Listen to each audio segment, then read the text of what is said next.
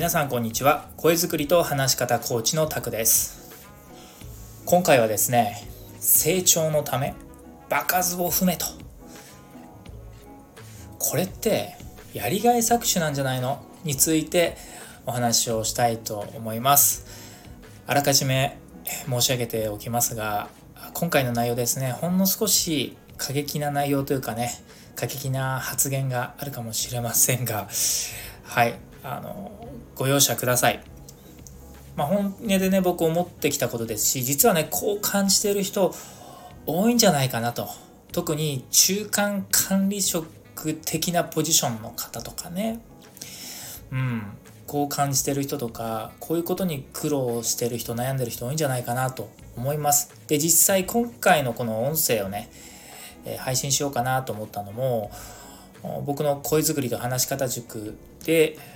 まあ、コーチングを受けている受けられているクライアントさんからの、まあ、日報を見てそのクライアントさんの日報からですねどうやら今部長さんとスタッフさんの板挟み状態にあることが伺えたので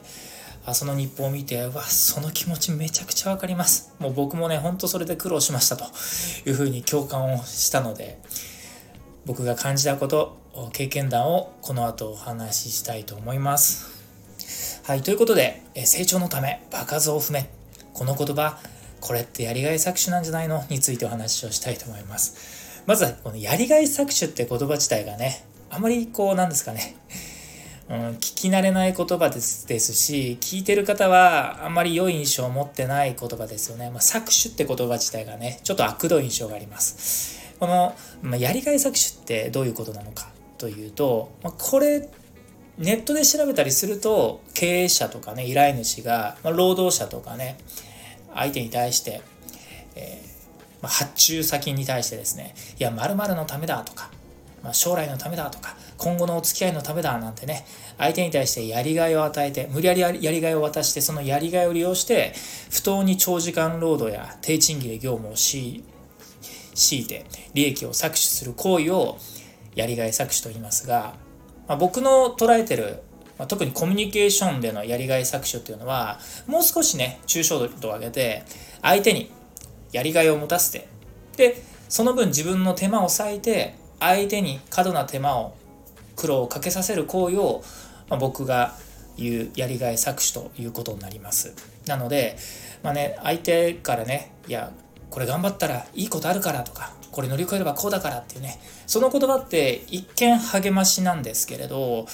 そのね、えー、実際じゃやらなければいけない内容とかね、行為自体があまりにもハードルが高かったりすると、それってちょっとやりがい搾取になっちゃうんじゃないの？ということがあります。まあ、つまり、自分がね、それをやりたくないから、相手にやらしたい。でも、それをね、これやっといてって言うと、あの、なんだよ、自分がやりたくないから私にやらせようとしてんじゃんってなっちゃうので、まあ、うまくね、いや、これやるとあなたのためになるから、ちょっとこれ頑張ろうかって言って、やりがいを無理やりね、渡されてですね まやらざるを得ないということこれやりがい搾取じゃんと僕は思っちゃうわけなんです。はい。まあね、あの、必ずしも全てがやりがい搾取に該当するわけではなくて、本当にね、あの、やりがいというか、それが自分の成長とか成果につながることもありますので、全ての、その、〇〇だから〇〇しようがね、この構文がやりがい搾取に当たるわけではないので、そこはくれぐれもご留意をください。ただ、あの、まあ、僕のね、経験談を言うと、結構、結果やりがい搾取になっちゃってるってことは多かったかなと思います。例えば僕、まあ、10年ぐらい前はマネージャーをしていたんですけど、まあ、その時ですね結構やっぱりややこしいクライアントさんとの商談が多かったわけですよ。でそんなにね大きい会社じゃなかったんで僕がマネージャーとしてある程度のま権限はあったわけですね。その商談での決裁権は与えられていて。ただそれでもやっぱりその会社の利益に関わることとかあとはその契約をするに際して、まあ、社内のいろんなシステムとかね運用を見直さなければいけない部分に関しては勝手にね僕の方でそれ大丈夫ですよ。なんとかしますなんて言えないのででも相手はそれを求めてたりするとですね、まあ、いわゆるクライアントと社内の板挟みになるわけですよね。クライアントさんとの要望と社内の要望やできることとの板挟みになるわけなんですが。はい。で、あのまあそういったものをね、いろいろなんとか商談でうまく取りまとめることはもちろんできたんですけど、まあ、それがね、例えば問題が起きた時とか、クレームが起きた時とかにですね、ものによってはちょっとこれ自分一人じゃどうにもならないなって事案もあるわけなんですよ。で、あの、まあマネージャーですからね、それなりの責任と、立場があるわけですからそう簡単に値を上げられない。自分で何とかしなければいけない。だから何度も何度もクライアントさんのもとに訪問して話をするんですけれども、まあ、クライアントさんはなかなか納得しない。気持ちが収まらない、まあ、本音思うわけですよ。これもう自分一人じゃどうにもならないんだと。なんかもう本当にねあの役員の人とかね代表者クラスが来てくれた方がよっぽど一発で収まるんじゃないかって思うことが多々あったわけですよでもなかなかね、自分の口から、いやもう僕じゃどうにも収まりつかないんで、助けてくださいなんて言えないので、なんとか自分で頑張るんですけれども、やっぱりどうにも収まらないということがありました。それで、僕としては思うことがあるわけなんです。察してほしいと。これだけ自分苦労してるんで、どうかちょっと上の人、部長クラス、役員クラス察して、あのフォローしてくんないかなって思うんですけれども、まあ、なかなかね、あの頑張ってんな頑張れよみたいなちょっと遠目なんですよね。いい経験になってるなこれも勉強だな。この言葉ってね結構僕からするとすごい嫌な言葉でいい勉強になったなとかねいい経験になるだろうってね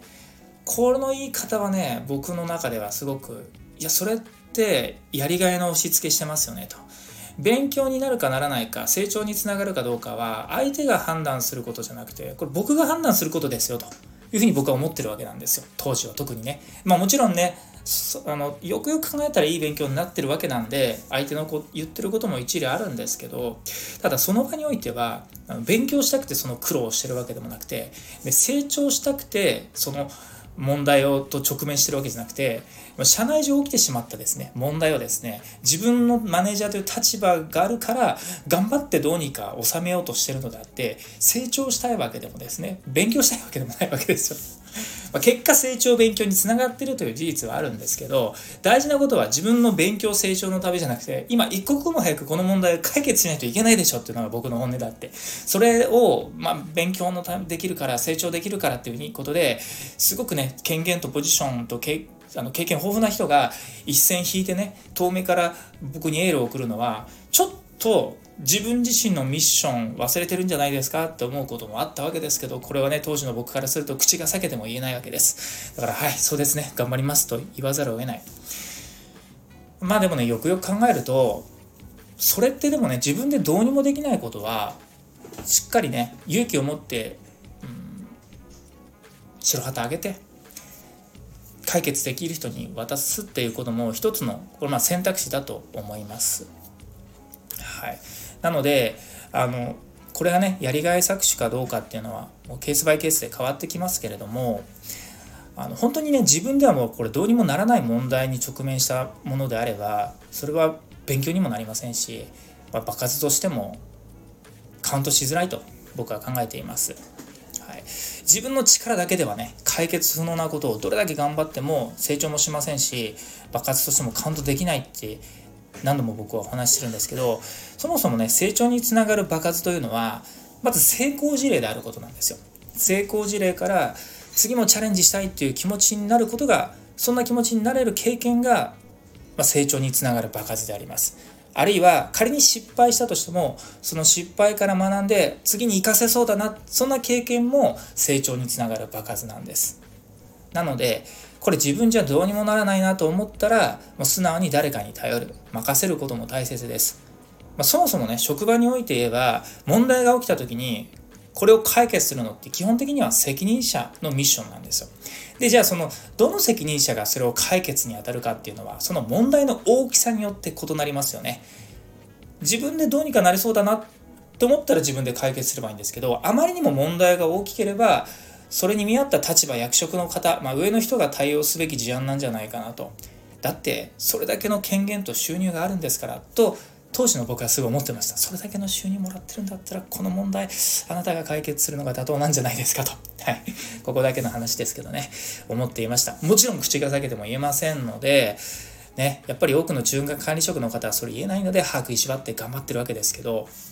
あまりにもね歯食いしばりすぎるとあの顎の骨折れますよと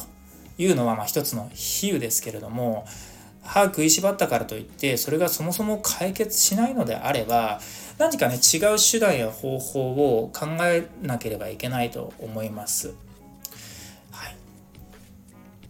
というところになります。何か答えになるわけではないんですけれどもあの、まあ、やりがいを持たせるやりがいを持たされることはねあるんですけどやりがいに感じるかどうかっていうのはこれは自分次第ですよね。自分がそれをやりがいに感じられなければ相手が何を言ってもやろうって気にもなりませんし逆にやりがいこれは自分にとってやりがいだなと思えれば別に誰に何も言われなくてもおのずとね考えたり行動できると思いますから、まあ、なかなかねこのやりがいっていうのをね相手から渡されるケース多いですけど、うん、そのじゃあ問題事案っていうのが果たして自分一人で解決できるのかできないのかっていうところをしっかりと整理してなんとかね頑張ればできそうであればしっかり向き合ってほしいと思いますしどう考えてもこれ結構無理でっていうか相手のことを思ってね自分だけじゃなくて他の人が出てくれた方が一緒に共同してやってくれた方が結果早い時間帯早い期間で物事が解決するのであれば組織であれば後者を選ぶべきなんじゃないかなとも思います。はいまあ、そんな感じのお話となりましたのでもしね皆さんこの話を聞いてちょっと今自分もしかしたらやりがい搾取に合ってるかもしれないと思ったらね綺麗な言葉じゃないんですけれども今一度ね自分自身ができることできないことをしっかり見極めてできることは全力で取り組んでできないことはしっかりと誰かに頼る手を挙げる勇気というものも時には大切だなというふうに思っている次第です。はい。まあ、今日はこの辺りにしたいと思います。すいません。なんかちょっと過激な発言をしてしまったのであればお許しください。僕のちょっとサラリーマン時代のですね、まあストレスとね、不安に満ちた 暗黒時代のエピソードトークとなりましたので、はい、ご容赦いただければと思います。今日も良い一日をお過ごしください。最後までお聴きいただきありがとうございました。声作りと話し方コーチタクでした。それでは。